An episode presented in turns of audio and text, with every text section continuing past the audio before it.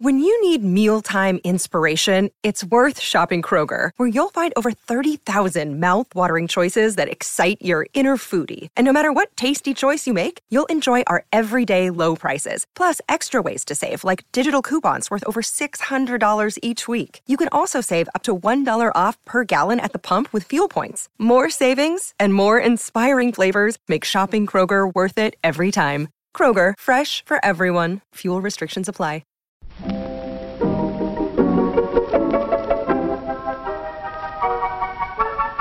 Maybe it's just that you don't know how to use social courtesy. Oh, that's old fashioned. Watch how Lizzie Post and Dan Post Senning act as host and hostess. They know that courtesy means showing respect, thinking of the other person, real friendliness. Hello! And welcome to Awesome Etiquette. Where we explore modern etiquette through the lens of consideration, respect, and honesty. On today's show, we take your questions on seating people who don't get along, etiquette for picking someone up for a carpool, walking off parts of your home during a party, and asking someone to be a godparent. For awesome etiquette sustaining members, your question of the week is about reconnecting when you left on a bad note. Plus, your most excellent feedback, etiquette salute, and a postscript from Margaret Sherwood's Gilded Age etiquette book, Manners and Social Usages. All that's coming up. Awesome Etiquette comes to you from the studios of our home offices in Vermont and is proud to be produced by the Emily Post Institute. I'm Dan Post Senning. And I'm Lizzie Post. And a very good morning to you, Lizzie Post. very good morning to you, too. It's kind of I know that we're still in summer, but it, it is starting to feel a little fall like around here in Vermont.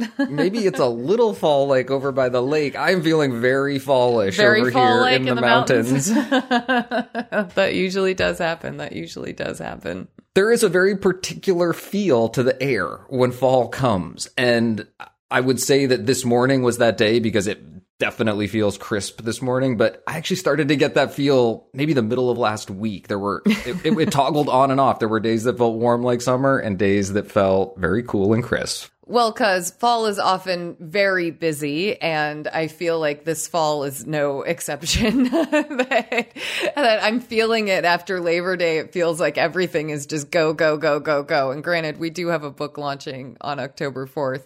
But one of the emails I was really happy not to miss this week was one from Andrea Voyer, who is a sociologist, and she is the woman who has um, gotten a grant to do a study on all of Emily Post's etiquette, all the editions throughout the years.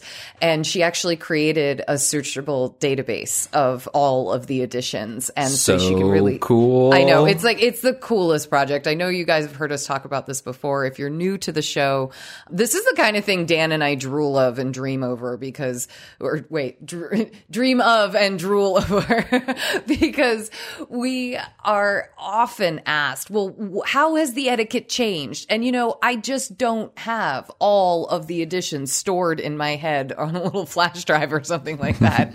and so it is really frustrating to not know the material well enough to be able to answer that question. And truly, none of us know this material well enough to be able to answer that question. So it's really fun to have Andrea because she can go and look things up. And one of the things, Dan, that I've always been so curious about go.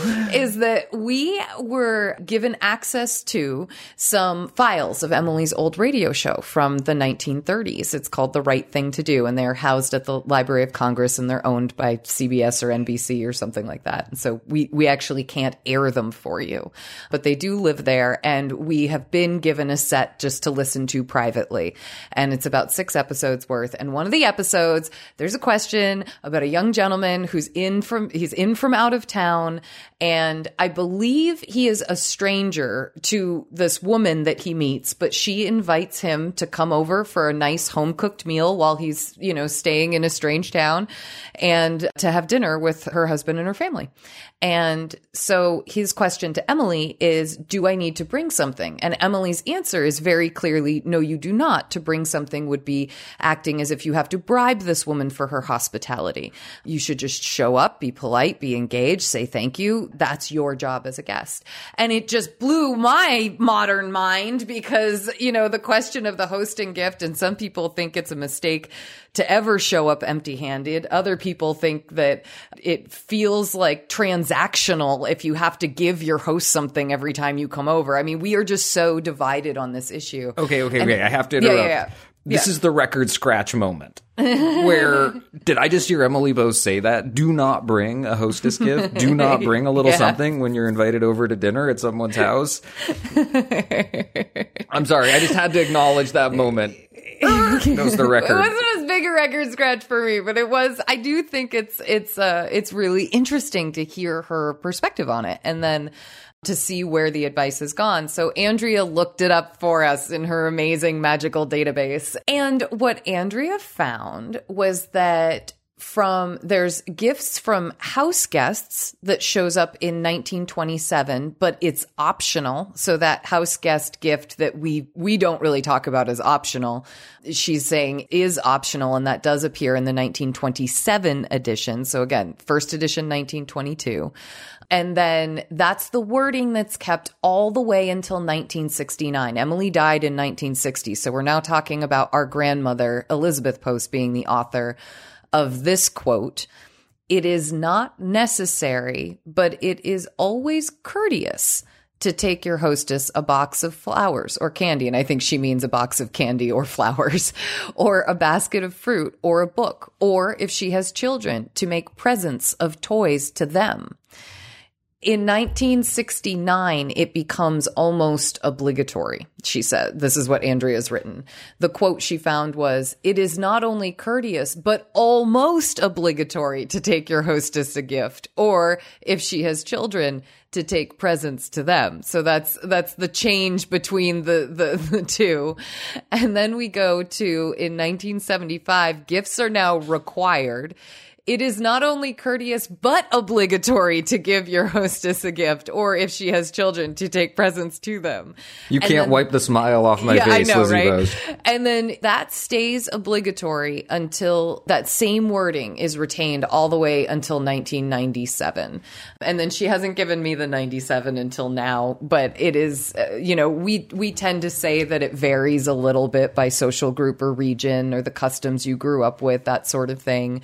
That it always welcome and appropriate, always courtesy, but you know, not something you should ever judge somebody by if they didn't do it. That kind of thing. I feel like is where we've landed with it.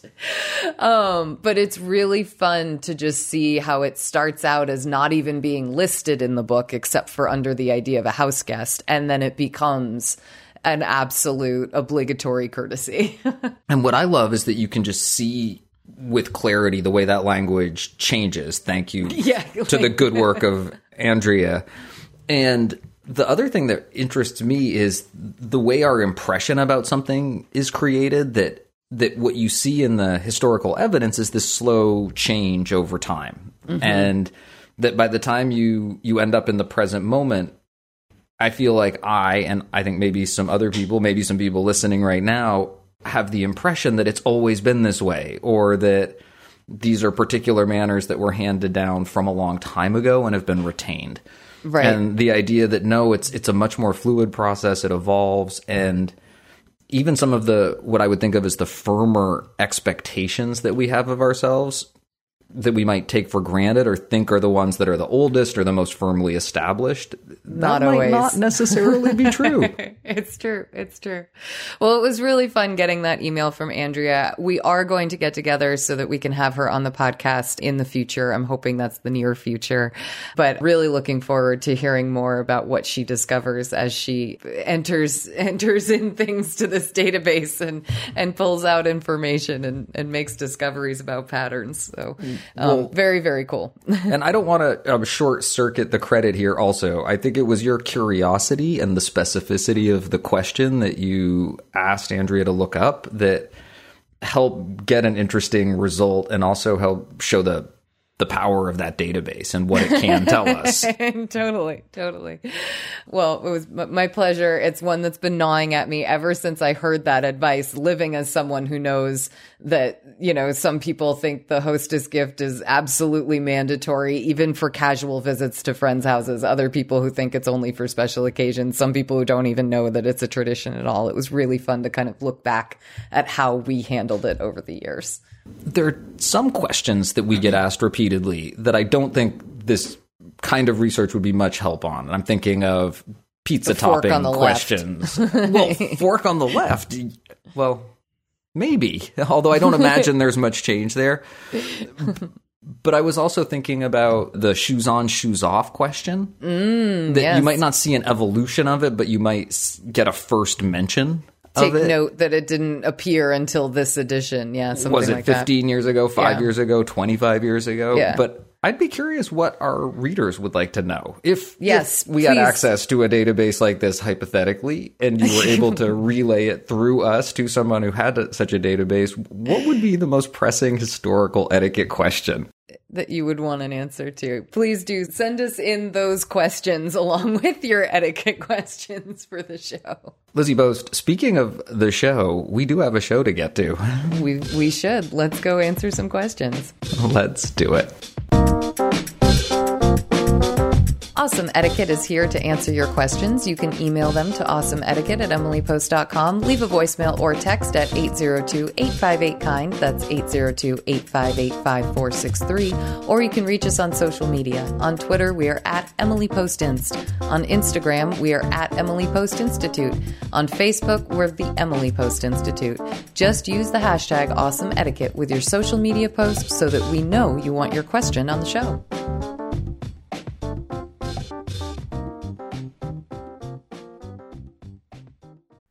Awesome Etiquette gets support from Storyworth. There are some stories about your mom's life that you truly never get tired of hearing. From hilarious to heartfelt, tear jerking to plot twisting, mom's retelling of the events always brings a bit of joy. Just in time for Mother's Day, we here at Awesome Etiquette found the perfect gift that can capture all of your mom's stories for your family forever. It's called Storyworth.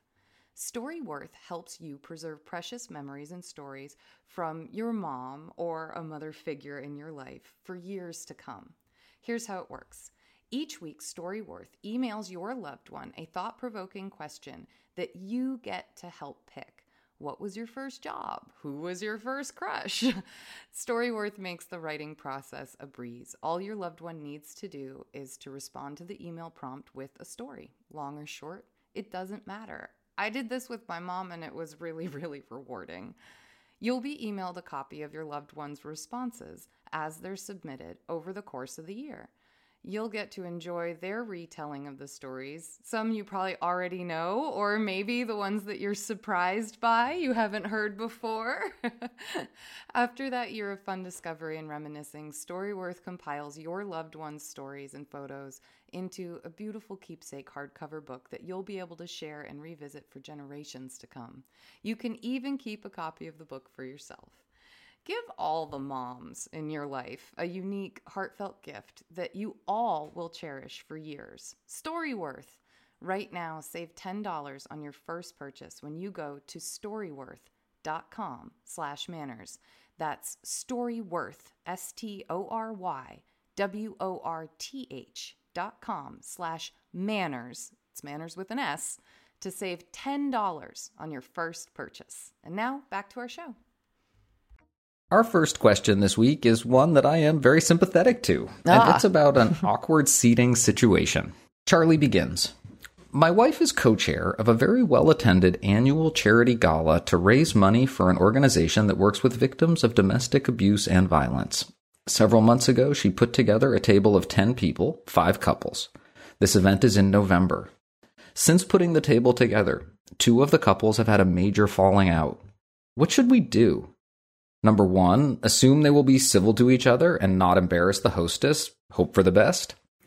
Two, make a decision and ask one not to come. Uh, least attractive option. Or three, call each couple and let them know the other couple is attending and let them decide the course of action. Or do you have another suggestion? If push comes to shove, we greatly prefer one couple over the other. Thank you for your help. Sincerely yours, Charlie. I appreciate that honest perspective, Charlie. I like. I don't know why it's making me giggle, but we. we It made me laugh too, and I felt a little bad about it. Like I both felt bad about it, and I was like, "That's so natural." Like and like it feels so And very real. information. like we greatly prefer one couple over the other. So, one of the things I'm a little bit curious about is when we're told by Charlie that uh, his wife put together a table of 10 people, five couples for the event in November. Does that mean that she's purchased that table and invited these 10 and is sort of the host of the table? Or just as the co chair of the event, she's in charge of seating and has made up this table? I'm a little uncertain of that and wondering if it would have any kind of impact on the answer. But my general answer, and cuz I'm just going to throw it out there and I kind of want to hear your reaction to it, is to not do anything and let these couples deal with their own fallout that they've had and the reality that when you have such a fallout and there are social things that you do, you're likely going to cross paths with people. I could see switching up the tables if there was a very easy way to do that and it didn't look forced in any such way. Just just change them up and they can be at the event, but we won't try to force them to sit at the same table. If that's not possible, then I say you just let them show up and and risk that they behave. Is that is that am I like not being considerate of the organization that this is all about if I say that? I don't think so. I think that if the, the problem was so serious that it's unlikely they'd be able to get through a meal together civilly, that they would know enough to moderate their participation at events where they'd each be. And I and I think that's the origin of the question of should I let them know? Should I tell them? Mm-hmm. And That way they're just aware of what type of behavior they need to be on. And I think that's a tough question because it's it's hard to know how acrimonious the dispute is, what exactly it was about, whether Right. there's a aggrieved party or whether it's a, a dispute. It's not an easy thing to know, and I like your instinct that it's not your business. Mm-hmm. That for the most part, you want to let them be responsible for the situation that they're involved in and their management of themselves when they do cross paths. Mm-hmm. I had started to have this thought in my mind well maybe the couple that you prefer you're also much closer to it might be Maybe. easier to in a casual way or through some other channel let them know about the situation mm-hmm. But then you create this awkward situation where you've told the people that you are closer to and would rather be there and they become the only people with the information to maybe bow out so on the one hand, it would be, I think, a responsible thing to do if the dispute was so bad that really it would be irresponsible not to let them know that they've both been invited. Mm-hmm. And it might not get you the outcome that you like the most, but it might be the the easiest, the most responsible, the most practical way mm-hmm. to not put people in a very awkward or difficult situation if you can help it. And that's just letting the couple that you know better or or greatly prefer, as Charlie puts it, know that the other couple would be attending and at the same table. Yeah. And Yeah. I- a little bit like you, though, my, my first instinct is that it's really not your business. Mm-hmm. And that unless there were some some factors or some aspect of the situation that really pointed you towards some kind of intervention to prevent something much worse from happening, that that you take that approach with it. I was also like you trying to imagine a scenario where maybe you would have multiple tables. Could you just break the table up? But Yeah. Based on the way the questions presented, Not sure. my guess is that that's that's probably not a possibility. Yeah, I know. I'm, I'm I am with you that a new seating chart, if possible, is probably the the quickest, easiest way to at least put some distance between them. The one thing I can't get behind is uninviting somebody or both of them, both couples, and that's that's one where I just don't see that as a good etiquette option. It is hard to withdraw an invitation, and You almost can't do it unless safety is really an issue. exactly. And if you did do it, I think it would necessitate some sort of explanation. Eh, eh, You would owe that to the people who were being uninvited, and that could potentially be more awkward than them managing the situation themselves. It mm-hmm. essentially becomes you a third party stepping in saying, I, I don't think this is po- going to be possible. Mm-hmm. That's the kind of statement that I think you would really want to be prepared to take a lot of responsibility for and yes. would mean that the, the situation that you're describing, this dispute, would be serious enough that you would be able to point to it and say, because of that, I'm going to have to disinvite both of you. Yeah. And that's, that's the course of action that we're taking. I, I and, I'm sure that Charlie would say it in a better tone than the one I just delivered it in. Dan, I'm hearing you unless there's some sort of safety issue that is very clear and easy to point to and very reasonable for anyone pretty much to understand. I think pending that, you really can't uninvite somebody from from something they've been invited to. Exactly. Charlie, we hope that our answer helps. And we also want to applaud you and your wife for doing some really important work. Yeah. And we hope that the event is able to go off without a hitch and that that can really be the focus for everybody involved. Yes, it's better to settle our disagreements quickly and fairly. Disputing over who should ride the tricycle certainly spoils their play. It isn't any fun. And besides, it's dangerous. Someone's likely to be hurt. And just think, all this time, they could be having fun on the tricycle. Our next question is titled Carpool Consideration. Dear Dan and Lizzie, I have a question about ride etiquette. Usually, when I'm carpooling with a friend and I'm driving, I park my car in front of their house, then go knock on their door to let them know I've arrived. I have a new friend who lives in a third floor apartment in a busy part of town. There isn't usually handy street parking, so I've resorted to texting to let her know I'm idling out front. It's functional, but feels a little impersonal and maybe even impolite. I recognize that there's a functional, the ride, and a relational, the sharing facet to carpooling.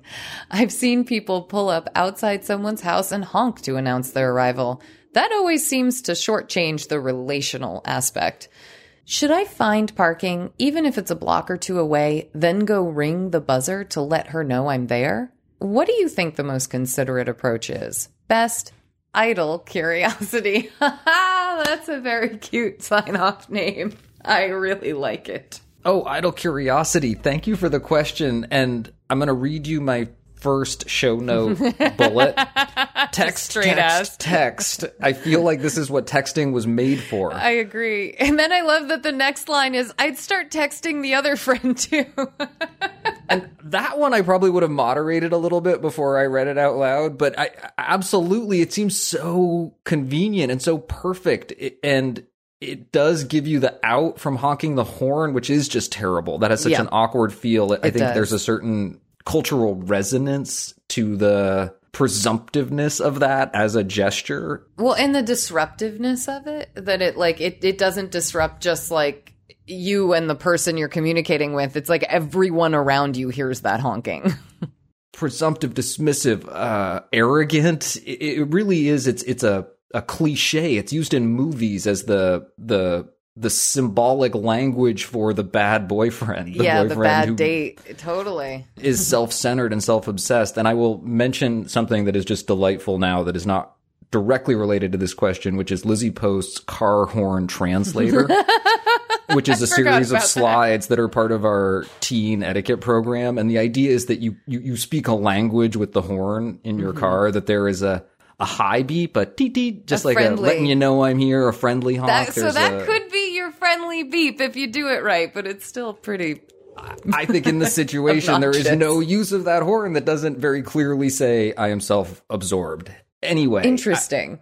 I, I do think that the text is a good alternative to that. It's one of those moments where you don't really need to talk to someone. You just need to let them know you're out front. And that little text alert is perfect. It doesn't demand too much of their attention, but it tells them that you're there. And I also am really appreciating this question because there are certain courtesies. There's a relational aspect to that carpool. And I do think there are some reciprocal courtesies. I think that when you're being picked up, it is a really strong courtesy to be ready at the moment mm-hmm. of pickup, that you're prepared so that when that text does arrive, you're within a grabbing of a thing or two to get out the door and and not have those people waiting too long. And I do think that is a whole a whole set of reciprocal courtesies that the person showing up makes an effort to make it as easy on you as possible, but that you as the person receiving the ride also try to minimize the burden or impact. So so you are ready, your phone is on, not silenced, and and and you're ready to go.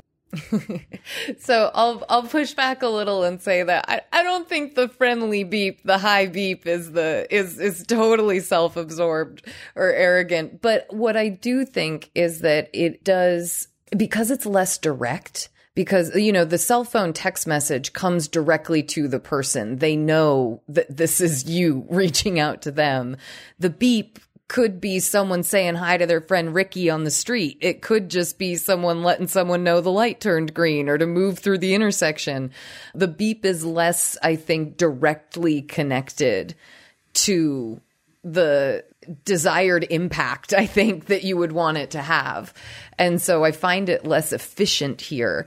But I do think, just like Dan said, it's really important that the one who is getting the ride, who is being picked up, is ready. And not only that, but it should also be a part of the deal between you two that they're really paying attention to their phone as that time comes in so that they don't miss the text that you're sitting out there and you're ready. I think that's one place where the doorbell or the knock on the door, depending, I know this person lives in an apartment building, so it's probably a doorbell, can make a really big difference. And I don't know if there's someone else in this carpool group who might be able to pop out and go ring the doorbell while you drive around the block or whether it's, you know, um, just that someone else could pop out and ring the doorbell while you kind of idle outside with your hazards on. I don't know how busy the street is, but I think there are a couple different ways you could do it that are just way more direct than the honk outside. That Dan and I are both saying is probably not very effective in this particular situation. I'll add one other thing as well, and Yeah. that's that the the advice that I would add that isn't necessarily a moderating piece of advice, but it relates to the idea that I might even start texting the other friend too, the one where there's not as difficult a parking situation, not as far a mm-hmm. walk up, but you've been making an effort that adds something to your routine in the morning. Mm-hmm. And that's the idea that if that makes you feel good, I think it's a a nice thing to do. In the same way some Totally. people bring hot coffees when they show up for a carpool or a muffin or something. Yeah. exactly there are lots of ways you can kind of chip into that shared experience that effort to make this a more pleasant experience for everyone involved maybe even something that we enjoy doing together and I think people that are good with that are successful carpoolers and get more out of it. My parents met carpooling during the gas crisis, and they have stories that. about it. And it's it's it's part of their story. So anyway, I get a question like this, I think about them and and I do think about the the human relationships that are involved and I really see idle curiosity thinking about that too. And I just want to affirm that as well as offer some permission, some latitude to do the things that are practical and convenient as well. Absolutely. Idle curiosity. Thank you so much for this great question. We hope our answer helps you have a more enjoyable and easy time with your morning carpool. The thinking driver, the alert driver, takes no chances with the lives of himself and others. The alert driver can avoid accidents. He can slow down, for instance, in time to protect himself and others, in time to avoid the aggravation of minor damage, damage that costs money and denies the use of the car. Our next question is titled Privacy Please.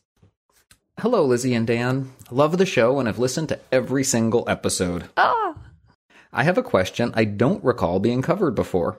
When hosting a large party at my home, what is the most polite way to make sure people don't go into private areas, mainly the bedrooms? I thought of printing some small privacy please signs and placing them on bedroom doors where curious eyes may wander. This may sound paranoid, but this will be a large party, 40 plus guests, in a modest sized home. And while I'm happy to share all the public areas, I'd really like to discourage people going on a self guided grand tour of my house. Most of these friends and acquaintances have never been to our home. Is it polite to place etiquettes wink, on doors directing people to keep out? Also, would love a sample script if a guest says something like, I love your decor. I'd love to see the rest of the house.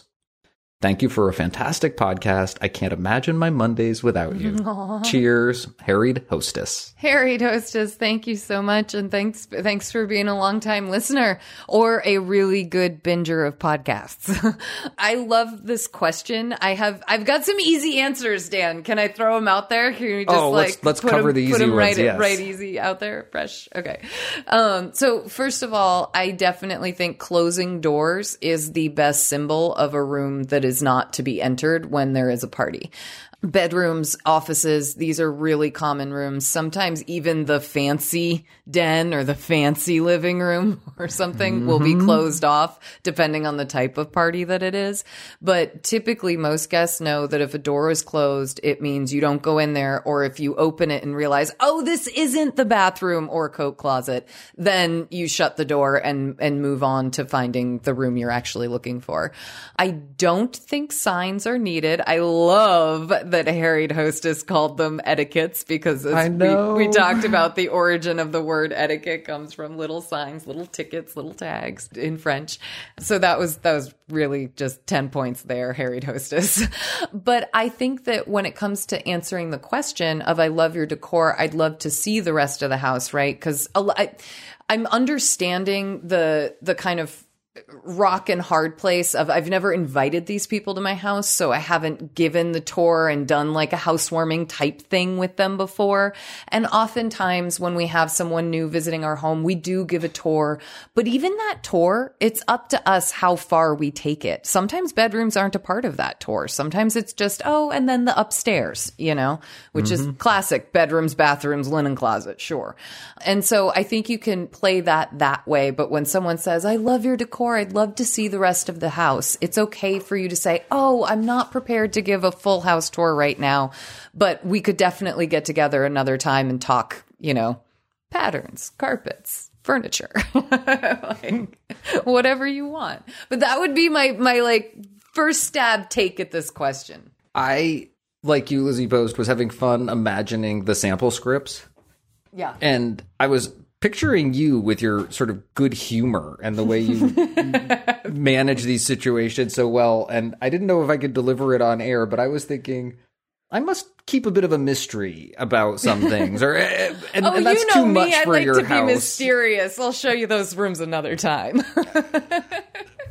I think something that would flow out of my mouth a little more easily would be a- sort of confessional approach, honest confessional. totally. I didn't have time to ready that area of the house, so I'm gonna keep guests here for the time being, or, or, or something along those lines. Although you I will open politely yourself, decline. Uh, politely decline. Even better, master of sample scripts. this is just fun. Now I'm just having fun. I've also had coffee this morning, so I'm too caffeinated. But but you might open yourself up to the possibility of a tour in the future that way. Yeah. And so you want to be careful about the, well, this isn't the right moment explanation. Mm-hmm. Another version of that I thought of was where you just sort of refocus attention on the party. It's best if I don't get into house tours right now. I've got 40 people here and I need to circulate. And so you're still using that good humor. You're not feeling overly busy or worried or burdened. That's not what you're communicating. It's just that you're trying to keep your attention the place that you want your attention, which is on your guests and at the party. And it sounds from this question like that's your real aim here. harried hostess, thank you so much for this question. And I do believe for finding one we hadn't yet answered, but that's still in the column of common etiquette questions.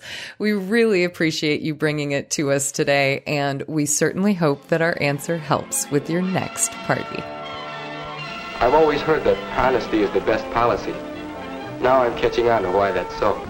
It isn't always easy to be honest. Make sure you say what you mean to say. And make sure your meaning is clear to your listeners.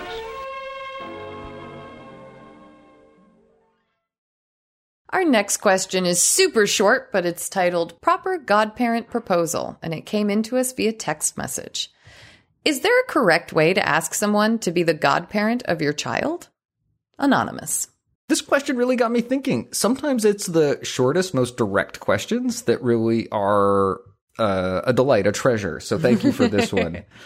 Dan, how did you guys handle this? Because you've you've asked somebody this question before.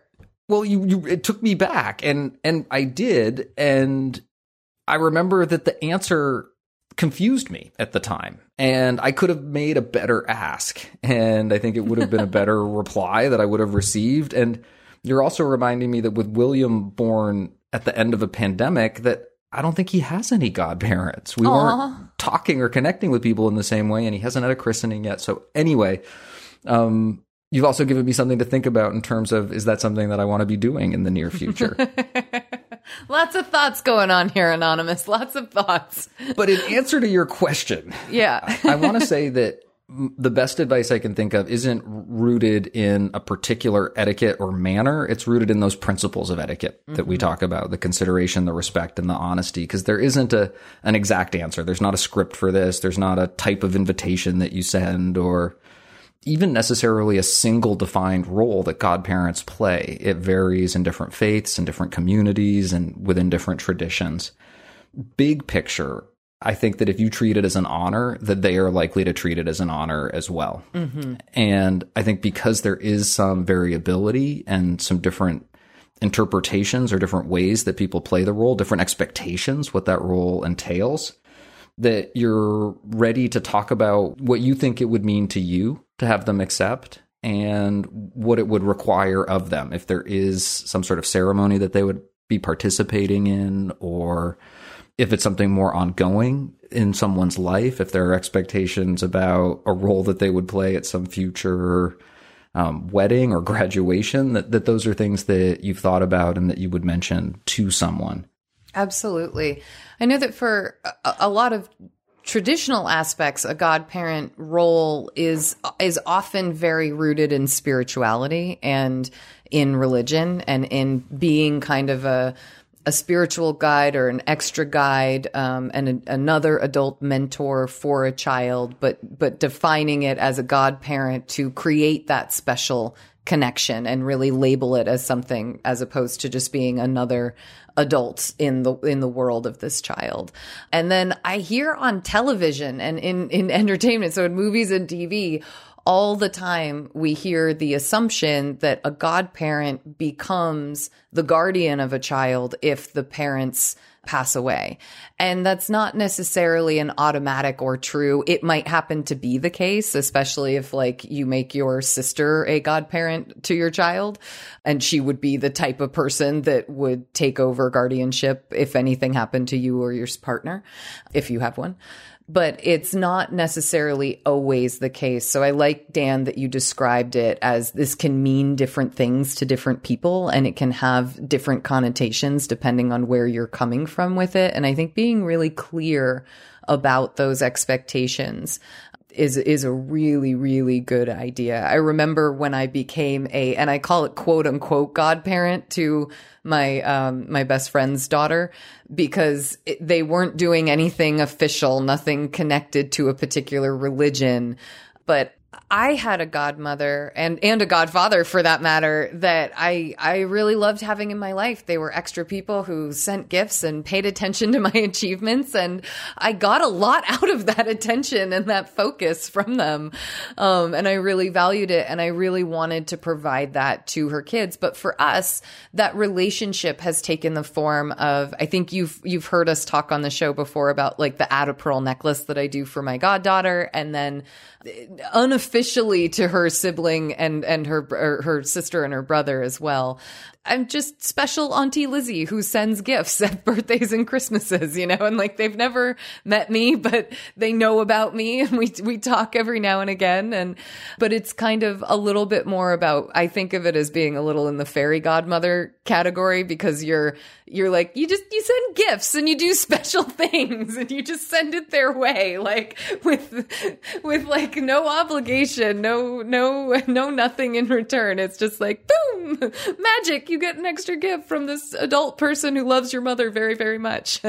so that's our relationship whereas I know other relationships it really is meant to provide that more spiritual experience and in some cases it's really just meant to be a backup in case something happens to the parents. So lots of different ways you might choose to participate in being a godparent whether you even label it godparent or not. Absolutely. And th- that secular version of the godparent, where there isn't a particular faith tradition that defines a role or a responsibility or even just gives some direction in terms In- of tradition yeah. or culture about what's expected.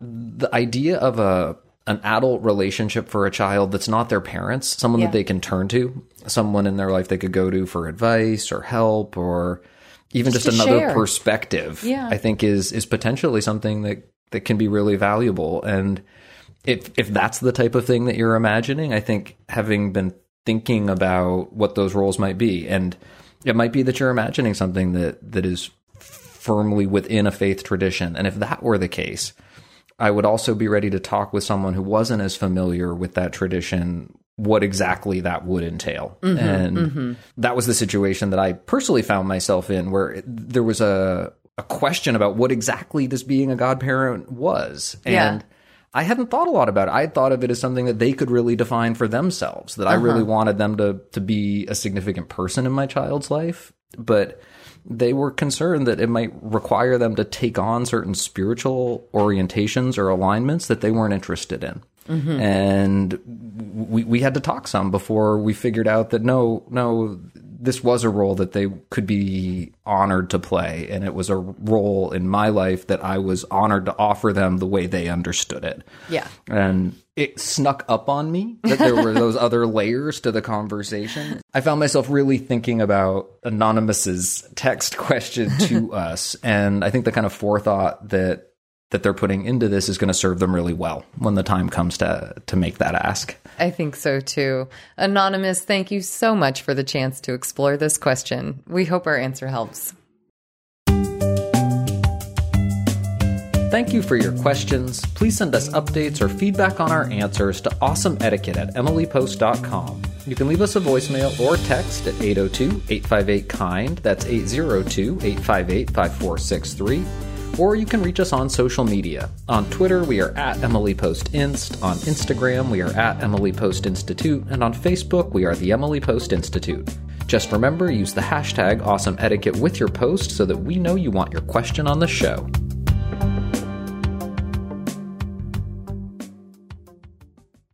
If you love awesome etiquette, please consider becoming a sustaining member of the podcast by visiting us at patreon.com slash awesome etiquette. You'll get an ads-free version of the show and access to bonus questions and content, including live calls, which we have one coming up. Plus, you'll feel great knowing that you help to keep awesome etiquette on the air. To those of you who are already sustaining members, thank you so much for your support. It's time for our feedback segment where we hear from you about the questions we answer and the topics we cover. Today we have feedback from Catherine on episode 404 and registries. Dear Lizzie and Dan, thank you as always for a weekly dose of kindness. The podcast is something I look forward to every Tuesday. I wanted to offer some additional feedback on the recent discussion of registries, particularly after hearing the feedback in episode 404. I would like to echo the listener's encouragement to check for publicly available registries if you are purchasing gifts for a couple getting married or new parents, but for a different reason. Looking at the registries, even if you do not intend to buy from them, can give you an idea of the preferred style of the couple or family and help you to select a gift that they will feel comfortable using. When we got married, a while ago, we received many beautiful and ornate crystal picture frames. I was very grateful for the gift celebrating our marriage and the thought that the givers put into this. However, we do not use or display ornate items in our home, so these surely expensive items were not anything we felt comfortable using. Our style is mission arts and crafts, very simple. Thankfully, most had not been personalized, so I was able to rehome them to people who would enjoy and appreciate their beauty. If those individuals had checked our registry, I think it might have been more clear to them what we were looking for. Things with very clean, minimal lines and styles. Again, we were no less appreciative of the gifts and promptly sent thank you notes conveying our gratitude. But particularly in this time when people are more conscious of not wanting to purchase or have items that they do not use and cannot sustainably get to someone who will use them, it would be wise to check into whether the gift you are planning will be something that a couple or family will feel good about using in their home or with their child. Thank you for the opportunity to share my perspective on this. Warmly, Catherine. Catherine, thank you for your feedback. As always, we appreciate hearing broader perspectives. We can only answer so much in the time we have on the show. So we really appreciate you writing in and sharing your thoughts. I will second that appreciation and add that I think the amount of feedback that we received on this question is serving the function of causing me to shift my thinking about it a little bit. I think that I am finding myself feeling like it's less invasive if someone posts something publicly that there might be a lot of good reasons for checking to see if that's out there. Yeah, I think we've talked about before that if it is a publicly open registry, if that's something that you can just search for on certain platforms or even just in a general internet search, that having made it public makes it much more likely that it, it's okay that the couple is welcoming anyone who comes across it to engage with it. I'm a little slow. Sometimes it takes me a few listens before I start to really process these things. totally.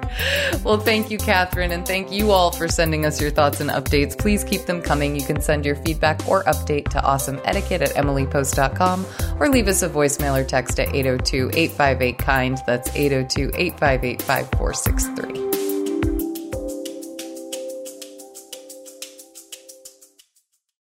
It's time for our postscript segment where we dive deeper into a topic of etiquette. And today we are going to hear about weddings in the Gilded Age, as Lizzie brings us another reading from Margaret Sherwood's Manners and Social Usages. This time on autumn weddings. So, Dan, I have to kind of preface this by saying I thought it was really going to be about autumn weddings, but what's really kind of funny about this book is that the chapter might be titled something, but then it doesn't always discuss the thing it's titled, maybe even until the very end. So it's not until about like six pages into the chapter that you get any mention of of the time of year and October being a favorite time. But I do quite like dipping into this and, and reading a little bit of it.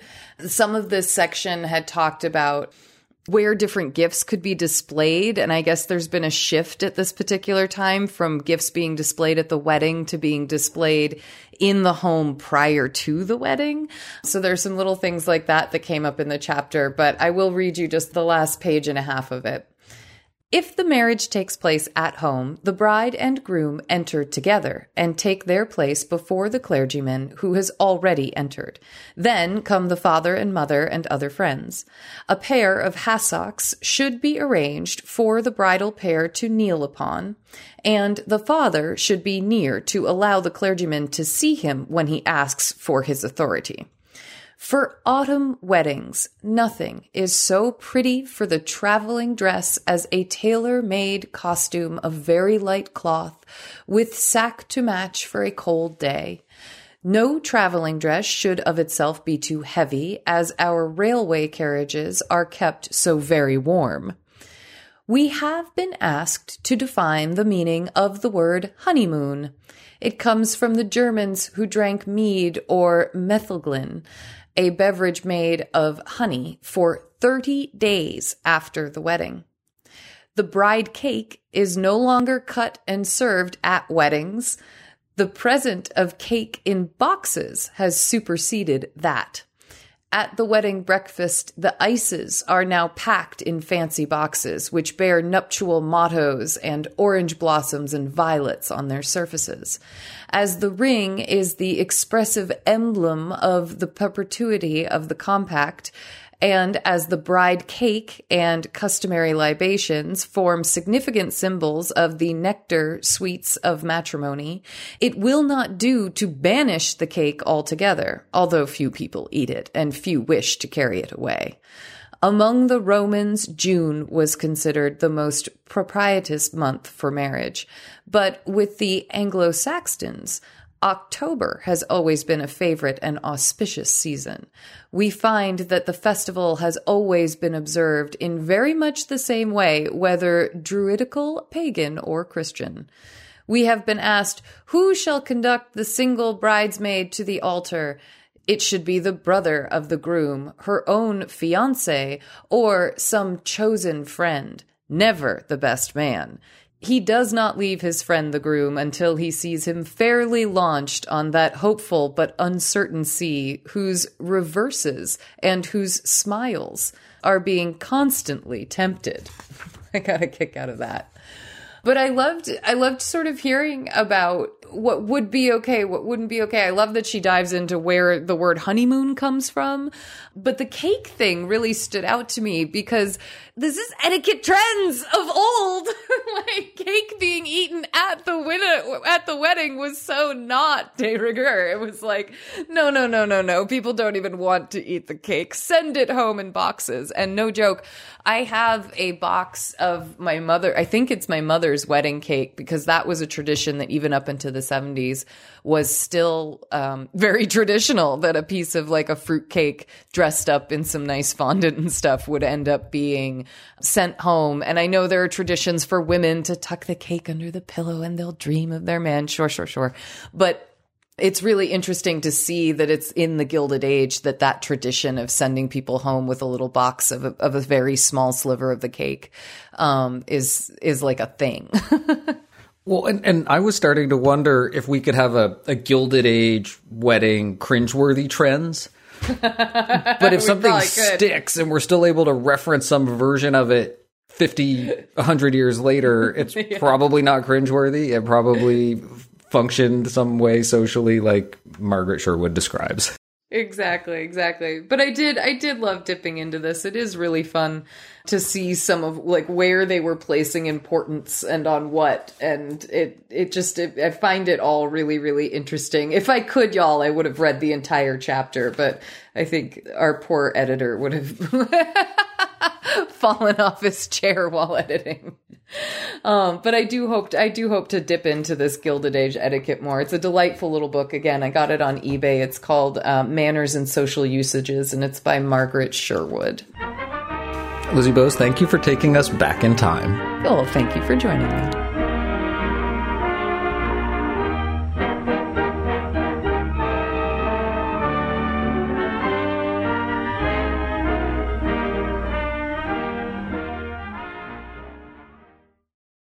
Like to end our show on a high note, so we turn to you to hear about all the good etiquette you're seeing and experiencing out in the world, and that can come in so many forms. Today, we have a salute from Alex.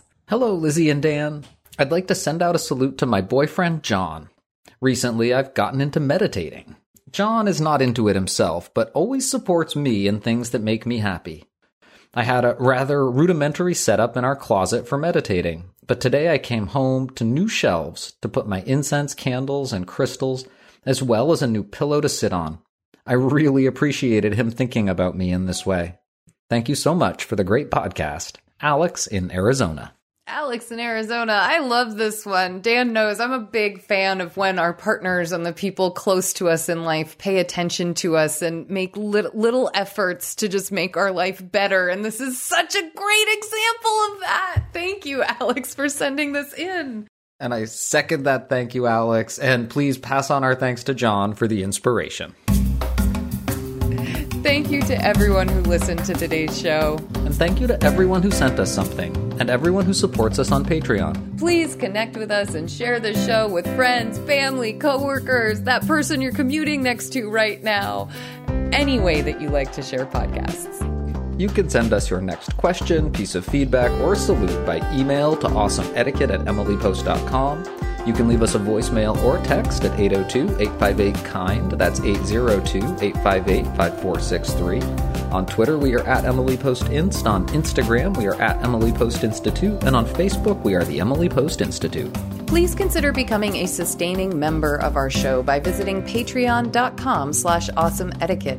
You can also subscribe to the ads version of our show on Spotify or your favorite podcast app, and please consider leaving us a review. It really helps our show ranking, which helps more people find awesome etiquette.